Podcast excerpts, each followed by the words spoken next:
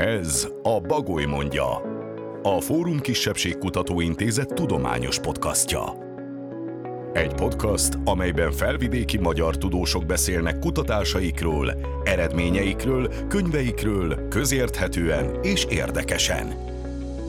Egy műsor, amelyből kiderül, hogy mivel is foglalkoznak a szlovákiai magyar történészek, etnológusok, szociológusok, irodalmárok s más tudományágak képviselői.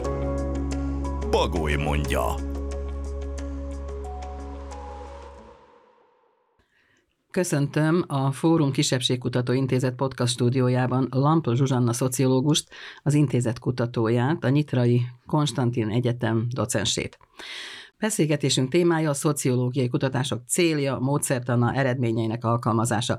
Kezdjük talán magának a szociológiának, mint társadalomtudománynak a rövid jellemzésével. Mióta létezik ez a tudomány, és mire irányul? Hát a, a társadalom iránti érdeklődés az nagyon, szóval nem új keletű, viszont maga a szociológia a modern társadalomnak a szülötte, így is mondhatjuk, és ebben ugye van egy ellentmondás, mert azt gondolhatnánk, hogyha a társadalom iránti érdeklődés az, az gyakorlatilag lehet, hogy úgy is mondhatnám, hogy, hogy, hogy egy idejű az emberiséggel, akkor miért beszélünk szociológiával, szociológiáról csak a 19. században? Hát pontosan azért, mert a szociológia az egy tudomány, ami a társadalom megismerésére irányul, és hát azok a korábbi társadalom iránti érdeklődések, amelyek szintén hát a maguk módján tudományosak is voltak, hiszen vegyük például ókori filozófusoknak a társadalommal kapcsolatos elképzeléseit, írásait, most így hirtelen nekem Platon jut eszembe államról és az alkotmáról, amiket mond, ez is tudománynak minősül, de ezek elképzelések voltak, nem a társadalom gyakorlati megismerésére támaszkodtak, és a szociológiának éppen az a lényege, hogy ö, empirikus tudomány, tehát a társadalmat az erre kialakított módszerekkel ismerjük meg, és ennek alapján vonunk le következtetéseket. Tehát nem utópia, vagy nem egy elképzelés, hanem tapasztalati megismerés, tapasztalati megismerés a szociológia módszereivel. Hát a, a szociológia szülőatjának tartott August Comte, a 19. század második felében pontosan ezt akarta elérni, amikor megalapította, hogy úgy mondjuk a szociológiát, bár természetesen ez még nem az a szociológia volt, amit most ismerünk, vagy hát később, később, ami létrejött. Ő is abból indult ki, hogy a társadalmat tudományos módszerekkel kell megismerni. Persze ehhez hozzá kell tenni azt, hogy ő a társadalmat a természet részének tartotta, és ezért tartotta fontosnak azt is, hogy ugyanúgy hogy a természetet tudományos módszerekkel ismerjük meg, ugyanúgy tudományos módszerekkel kell megismerni a társadalmat is. Tehát akkor Európa nyugati feléről indult el tulajdonképpen a szociológia, mint tudomány. Rajta kívül, tehát egy egyén től indult el tulajdonképpen ez a gondolkodásmód, hogyha jól fejezem ki magam, és, és mikor alakult ebből olyan tudomány, hogy, hogy intézmények kezdtek például ezzel foglalkozni? Hát azért nem mondanám, hogy csak egy egyéntől, mert azért voltak bizonyos előzmények is, de azért tartják kontot a szociológia szülőatyának többek között, mert a szociológia elnevezést is ő adta. De egyéb szerzők viszont ö, azt mondják, hogy a szociológiának a nagy öregjei, hogy úgy mondjam, azok Karl Marx, Emil Durkheim és Max Weber. Tehát Németországból ők Németországból Hát Dürkheim francia, francia. francia. Comte szintén, szintén francia, francia, szintén francia volt, de ehhez hozzá kell tenni azt, hogy, hogy ugye mindegyik közülük egy másfajta megközelítését mutatta a társadalomnak. Comte egy ilyen pozitivista megközelítésnek az elindítója, hát gyakorlatilag valamilyen szinten ezt folytatta Dürkheim is, míg hát ugye Marx nem szociológus volt egyébként, hát Comtot sem tartjuk szociológusnak a mai szó értelmében, igen, és, és Max Weber sem szociológus volt csak, de, de ahogy mondtam az előbb, hát ugye Marx is elindított egyfajta vonalat, marxizmus, és Max Weber úgy szintén egy teljesen más megközelítésből látta a, a társadalmat, ezt nevezzük ilyen megértő szociológiának, vagy humanista szociológia alapjainak, de gyakorlatilag ezek a megközelítések a mai napig bizonyos fokon fönnmaradtak, és hát különböző szerzőknél különböző módon nyilvánulnak meg. Ezzel csak arra akarok utalni, hogy a szociológián belül is vannak különböző irányzatok és ezek az irányzatok a mai napig léteznek. És azóta természetesen újabb irányzatok is születtek. Na most, ha ezek az irányzatok különböző szempontból vizsgálják a társadalom működését, vagyis az emberek életét, ugye ezt kutatja igen, a szociológia, igen. akkor ezt nyilván közvetlenül is kell tennie. Tehát az egyik oldal az elmélet, de a másik oldal pedig a gyakorlat. Tehát itt a szociológiai felmérésekre utalnék, hogy hogyan dönti el egy intézmény, mondjuk egy kutatóintézet, egy tudományos akadémia, vagy más, hogy milyen témával kapcsolatban kérik ki az emberek véleményét. Tehát éppen mi az aktuális kérdés, probléma, amiről a társadalom véleményét meg akarja tudni. Hát itt eh, először is én arra reagálnék, hogy intézmény, ezt nem az intézmény dönti el. A szociológia kutatás az ugyanolyan, mint bármilyen más társadalomtudományi kutatás. Ugye például egy, egy történész kutatásánál nem az intézmény dönti el, hogy mit fog a történész kutatni, és ugyanígy van ez egy szociológiai kutatásnál is. Azt maga a szociológus, a kutató dönti el.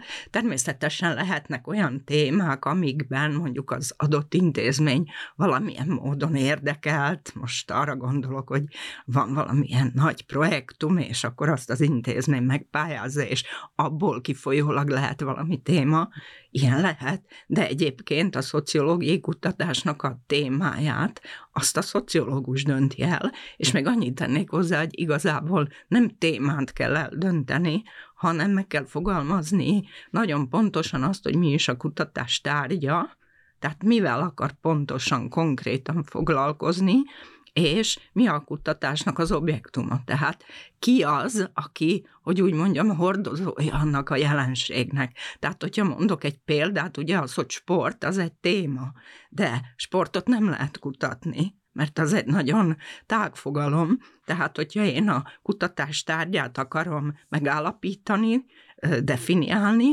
akkor ha sporttal akarok foglalkozni, a sportból ki kell kiszednem valami konkrét témát. Hirtelen most ilyen jut eszembe, hogy például a sportolók beszéd stílusa, én nem tudom, meccs közben, ez azt hiszem, hogy elég konkrét téma lenne, ezzel már lehet foglalkozni, és ebben az esetben, tehát ez lenne a kutatás tárgya, és hát a sportolók lennének a kutatás objektuma, mert ugye az ő beszédstílusukat kutatnánk ebben az esetben. A szociológus számára mi a vonzóbb? Az, hogyha egy teljesen egyéni vagy egyedi témát talál, problémakört, vagy bármit, és azt kezdi el kutatni, vagy ha egy már valamennyire feltárt témának, problémának a folytatását kezdi el. Szerintem mind a kettő nagyon érdekes és én a saját gyakorlatomból tudok erre példát mondani.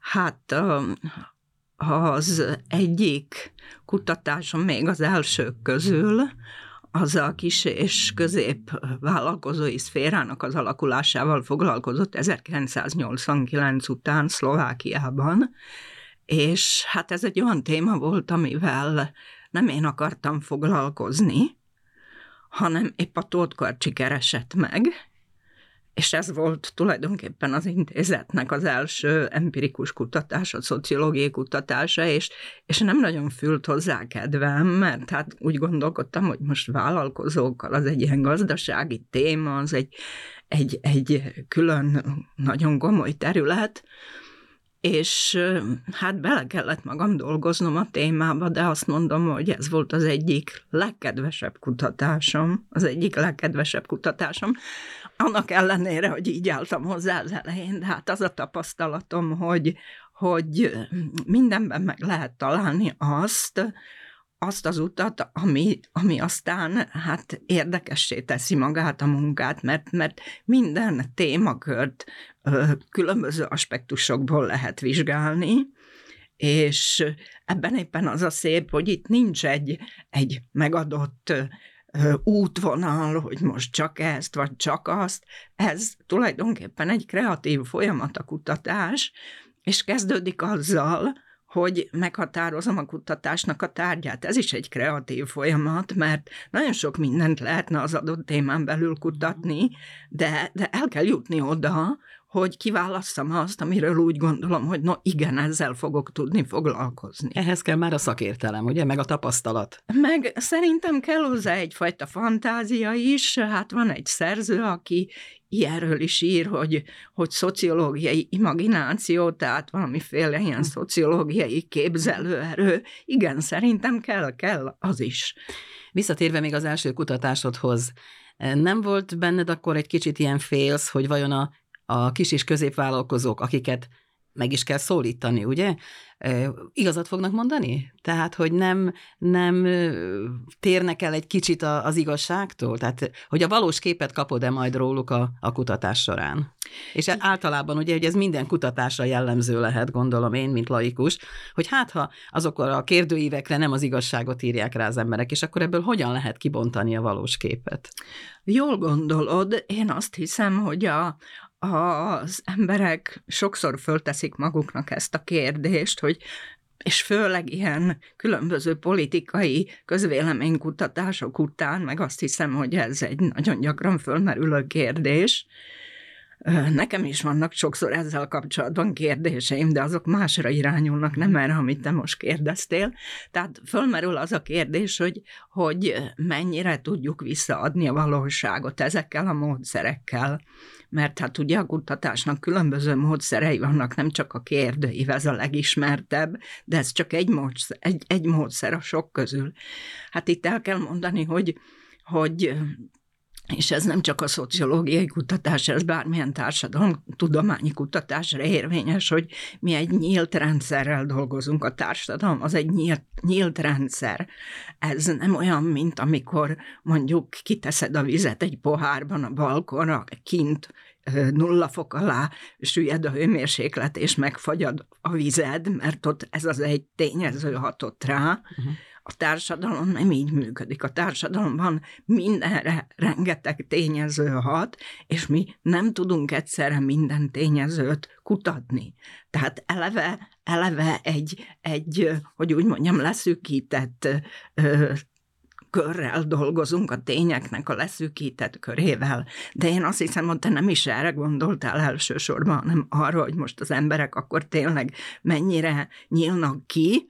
Igen, akár a leszűkített ez, körön igen, belül is. Igen, ez, ez, ez tulajdonképpen módszertani kérdés is, azért, mert természetesen Hát mi ezt úgy hívjuk, hogy vannak, vannak olyan kutatások, ahol befolyásolja, vagy olyan kutatási módszerek, ahol természetesen eleve az, hogy ember kérdez embert, az befolyásolja a helyzetet, a szakirodalomban van is ennek neve, úgy hívják, hogy a, a jaj, most írtam magyarul.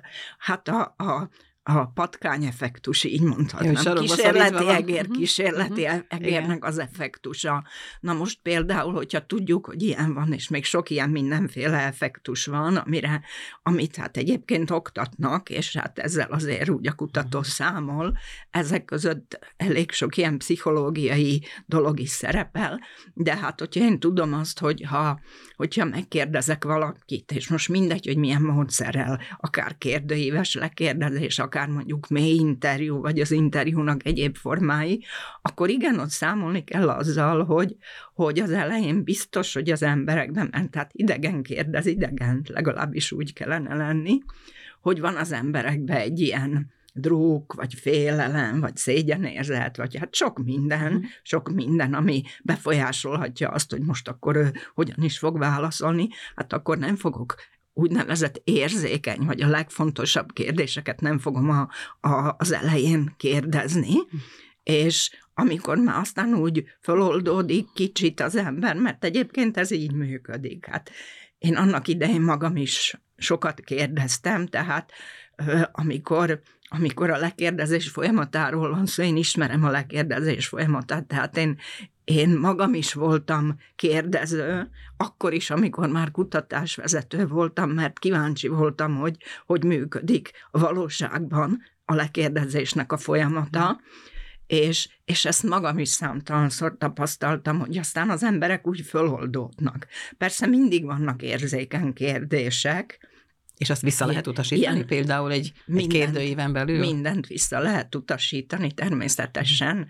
Olyat is lehet, hogy a fél kérdőív, hogyha most kérdőívről beszélünk, olyat is lehet, hogy a fél kérdőívet már megválaszolta, és akkor tovább nem akarja ezt a kérdező biztosnak tudomásul kell venni, és el kell fogadni. Hmm. Tehát ezzel csak azt akartam mondani, hogy, hogy, hogy magában a módszertamba is eleve bele vannak építve bizonyos dolgok, amikből hát aztán lehet következtetni, és hát amit az elején mondtam, hogy mi nyílt rendszerrel dolgozunk, tehát nem százszázalékos biztonsággal állítunk dolgokat, hanem egy bizonyos valószínűséggel, és a valószínűség és a százszázalékos biztonság azért nem egy és ugyanaz.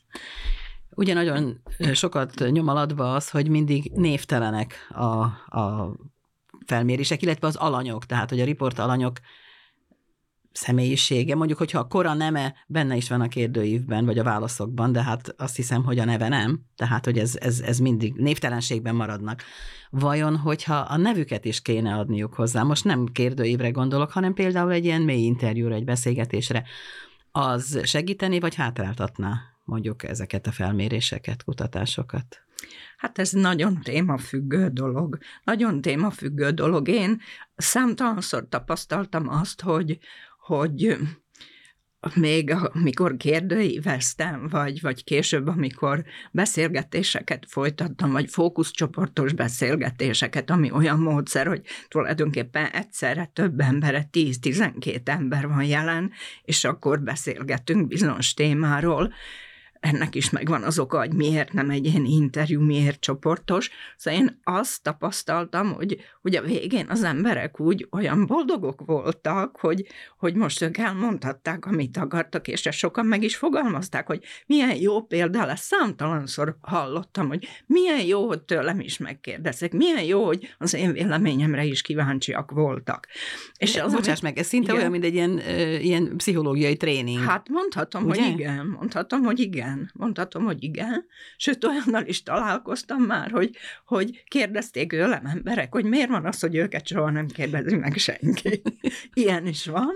Érdekes. Tehát amit te mondasz, hogy, hogy ha, ha név szerepelne, hát nem, mondom, ezt nehéz megmondani, mert ez témafüggő, és egyébként a, a kérdőíves módszernél is lehet olyan mintavétel, ahol a nevek szerepelnek, mert a, a kérdőíves módszernek az egyik legfontosabb, hogy úgy mondjam, alapfeltétele az egy reprezentatív mintának a kialakítása. És a reprezentatív mintát többféle módon lehet kialakítani.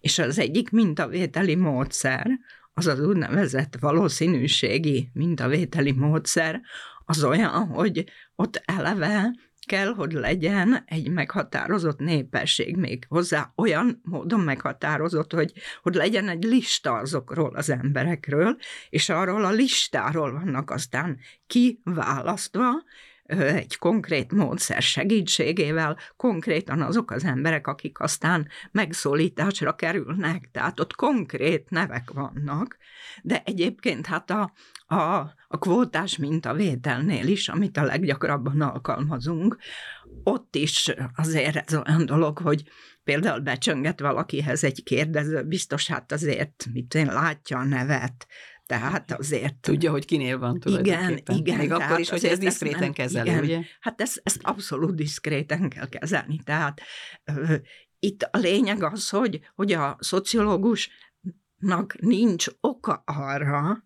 hogy kíváncsi legyen a nevekre, hogy kíváncsi legyen, hogy kik azok a konkrét emberek, akik ezt mondták, mert, mert egy, egy, hogyha most kérdőíves beszélgetésről, vagy kérdőíves módszerről beszélünk, hát ugye ott nagy minta van, mondjuk egy ezer ember például, akkor engem nem érdekel minden embernek külön-külön a véleménye. Ha külön-külön véleményeket akarnék, akkor nem kérdőíves módszerrel foglalkoznék, akkor más módszert választanék. Itt éppen az az érdekes, hogy, hogy milyen összképet kapunk arról a konkrét kutatott témáról, és amikor a kérdőívek ugye bekerülnek a kutatónak az asztalára, akkor azzal az történik, hogy úgy, ahogy van, minden egyes kérdést végigveszünk, és bejátszuk a számítógépbe egy erre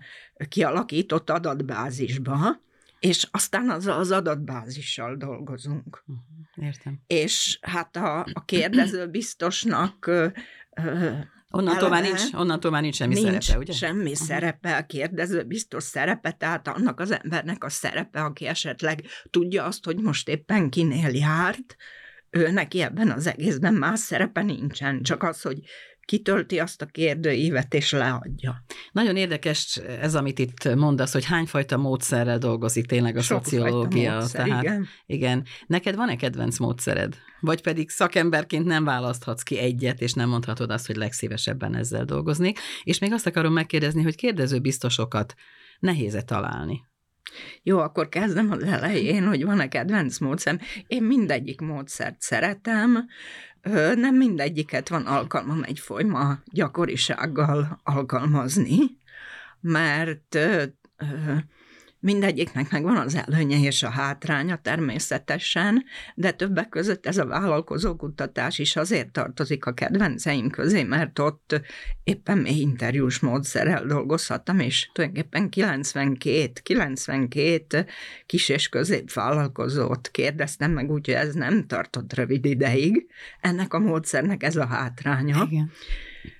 Viszont ezek olyan vállalkozók voltak, akik között például nem egy most már a gazdasági elithez tartozik. És hát az, az a kérdés, hogy, hogy van-e alkalom kiválasztani, ez, ez mindig az adott kutatás tárgyától függ. Mert ez nem úgy működik, ahogy sokan gondolják, hogy van egy téma, aztán jön a kérdőív.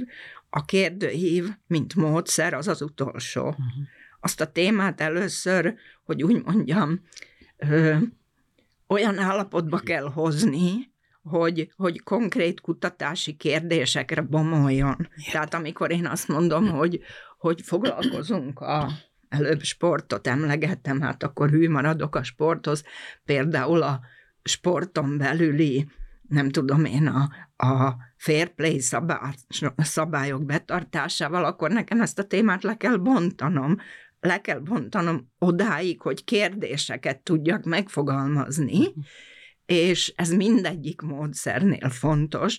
Természetesen a, a kérdőíves módszernél a legfontosabb, mert ott konkrét kérdések Kérdések, kerülnek, mondjuk egy beszélgetésnél, ezt te is jól tudod, hogy azért azt tudod alakítani, tehát ott nincs olyan, olyan ö, szigorúan keret. megszabott uh-huh. keret. Persze, Igen. hogy vannak témák, amikhez tartom uh-huh. magamat, de, de ott aztán tudom azért alakítani, de egy kérdőívnél ezt nem lehet, mert a kérdőív az standardizált kérdéseket és standardizált válaszokat tartalmaz, ami ugye azt jelenti, hogy minden egyes megkérdezett ugyanazokat a kérdéseket kapja, és ugyanazokból a válaszokból válaszolhat. Na és Mondjad. És még a harmadik kérdésed az volt, hogy, hogy könnyű találni kérdezőbiztosokat. Nem könnyű találni kérdezőbiztosokat. Mikor én elkezdtem a szakmát, akkor könnyű volt találni, mert azért az emberek örültek a mellékes keresetnek, mert hát ez egy, egy fizetett munka, a kérdezőbiztosi munka, de manapság úgy gondolom, hogy ez már nem olyan érdekes számukra, ez az összeg, amit ezért lehet fizetni. A másik dolog, hogy már annyi rengeteg mindenféle felmérés van, és annyi rengeteg ügynökség foglalkozik szociológiainak nevezett, hangsúlyozom, nevezett felmérésekkel, hogy szerintem és aztán ezek, ezek nem mindig korrekt felmérések, ezt is hozzá kell tenni, hogy, hogy, hogy devalválódott ez a fogalom, hogy szociológiai felmérés, szóval devalválódott ennek az értéke sokak szemében, és szerintem ezt is valahol sok ember érzi, és, és azt is tudja, hogy, hogy nehezen fog találni alanyokat, akik hajlandók lesznek neki válaszolni. Hm. Tehát ez, ez egy most sokkal nehezebb ezt a munkát végezni, mint mondjuk 20 évvel ezelőtt. Jó, végezetül még azt szeretném tőled megkérdezni, hogy hogyha devalválódott is ez a munka, azért maga a szociológiai kutatás megmaradt nagyon értékes ágnak, vagy, vagy munkának, az eredményét, tehát amikor ti már a kutatás eredményénél tartotok, tehát összegeztetek mindent, azt arra ki kíváncsi, mondjuk hm. a, a szakembereken kívül. Igen. Tehát akár mondjuk a munkanélküliséget kutatjátok, vajon valamelyik minisztérium kíváncsi az eredményre? Tehát valahol az államvezetésnek is fel tudjátok kínálni az eredményeket? Még ehhez a devalválódáshoz egy pillanatra visszatérnék. Ezzel azt akartam jelezni, hogy nagyon sok olyan hát kutató, idézőjelben, és ügynökség idézőjelben végzi ezt a munkát, akinek szerintem minimális, minimális hozzáértése van ehhez a szakmához. Ezt el kell, hogy mondjam. El kell, hogy mondjam. És ez devalválja ezt a szakmát. Értem. Nem a szakemberek, Igen, akik nyilván, valóban. persze, nyilván. Na és ez, amit kérdeztél most, hogy, hogy kit érdekelnek az eredmények, hát ez megint csak sok mindentől függ. Hogyha van egy megrendelt felmérés, akkor nyilván a megrendelőt érdeklik az eredmények, és ez nem csak a politikai felmérésekre vonatkozik, ez vonatkozhat. Említetted a munkanélküliséget, nekem volt már olyan felmérésem, ami például azzal foglalkozott, hogy a családbarát munkahelyek, és ennek konkrét megrendelője volt, és őt hát ez nagyon érdekelte hogyha például olyan kutatásokat veszek, mint amivel én is sokat foglalkozom, mondjuk, hogy a nemzeti identitás, politikai identitás. Itt el kell mondani, hogy, hogy megint csak attól is függ, hogy most alapkutatás-e, vagy pedig alkalmazott kutatás. Egy alapkutatásnál, mondjuk ilyen nemzeti identitás, ezt én alapkutatásként veszem, ez, ez olyan dolog, hogy ennek nem az az elsődleges hozadéka, hogy most rögtön mindenki érdeklődni fog utána, hanem az, hogy, hogy olyan elemekkel járuljon hozzá a nemzeti identitásról szóló képünkhöz, amit, amit másképp lehet, hogy sejtünk, uh-huh. de bizonyítani nem, nem tudunk. tudunk. Igen. Bizonyítani nem tudunk. Egy alkalmazott kutatásnál megint másképp van. Az alkalmazott kutatás az az, ami, ami rögtön hozzá tud járulni az adott problémának a gyakorlati megoldásához. Mhm, és akkor úgy lehet elképzelni, hogy mondjuk egy ilyen alkalmazott kutatást, egy ilyenre tart igényt valamilyen Hát, minisztérium, hát, politikai párt. Tarthat, igen, tart. Vagy, hát vagy például más. volt olyan kutatásom, ami, amit egy ilyen ö, hát környezetvédelmi szervezet rendelt meg, ami nagyon specifikus volt, na mondhatom, hogy talán ez volt az egyetlen, amit egyáltalán nem élveztem, de hát meg elkészült, és hát ők, ők nagyon specifikus dolgokra voltak kíváncsiak. Ö, de hogyha a kérdésed arra irányul, hogy mondjuk a, ezek az alapkutatás jellegű kutatási eredmények kiket érdekelnek, azért nem mondanám azt, hogy nincs iránta érdeklődés, és, és hát sokszor én azt veszem észre, hogy az úgynevezett laikus közönség, részéről is van érdeklődés ezek iránt. Hát ezt éppen akkor látom, amikor kimegyek emberek közé, hát veled is már sokszor beszélgettünk, nem tudományos környezetben, és, és úgy, úgy érzékeltem, hogy az embereket érdeklik ezek a dolgok. És érdeklik a te hallgatóidat is? Egyetemi docens vagy, ugye fiatalokkal foglalkozol. Náluk is tapasztalsz egy ilyen érdeklődést, hogy hát a, a szakmájuk az erre felé halad? Hát a szakmájuk, hát ez az, hogy én nem szociológusokat oktatok, én szociológusokat nagyon rövid ideig oktattam, elsősorban újságírókat oktattam, hosszú időn keresztül újságíró tanszéken tanítottam, és most politológia tanszéken tanítok, de hát azért a kettő nincs olyan messze egymástól, mert végül is hát a politológiát sokan politikai szociológiának tartják, bár azért nem teljesen ugyanaz, mert a politológiának megvannak a maga módszerei, amik részben szociológiai módszerek, de más módszerek is hát, hogy őket mennyire érdekli. Hát, hát én olyan tantárgyat tanítok, például a szociológia módszertana, ami, ami, hogy úgy mondjam, Elméletileg hát, nehéz tantárgy? Szerintem ez az egy, én nekem ez a legérdekesebb tantárgy, de ez, ez, ez hát kell, kell egyfajta affinitás.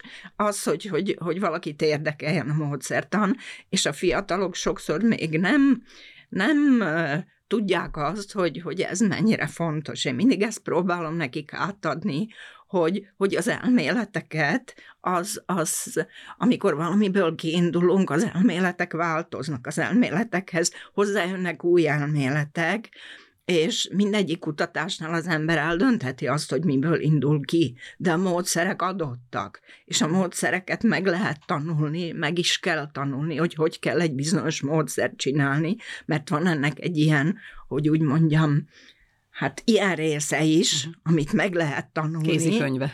Igen, igen, de természetesen a módszereket lehet kreatív módon használni, sőt, kreatív módon kell is használni a módszereket, és én ezt próbálom nekik megtanítani, és ez már kezdődik tulajdonképpen a bármilyen munkának a megírásával, akár egy szeminári munka megírásával próbálom őket rávezetni arra, hogy igen, a témaválasztás mennyire fontos, aztán rájönnek, hogy de nem olyan könnyű témát választani, és, és itt kezdődik az egész. Az, hogy milyen módszer, az a legvégén van.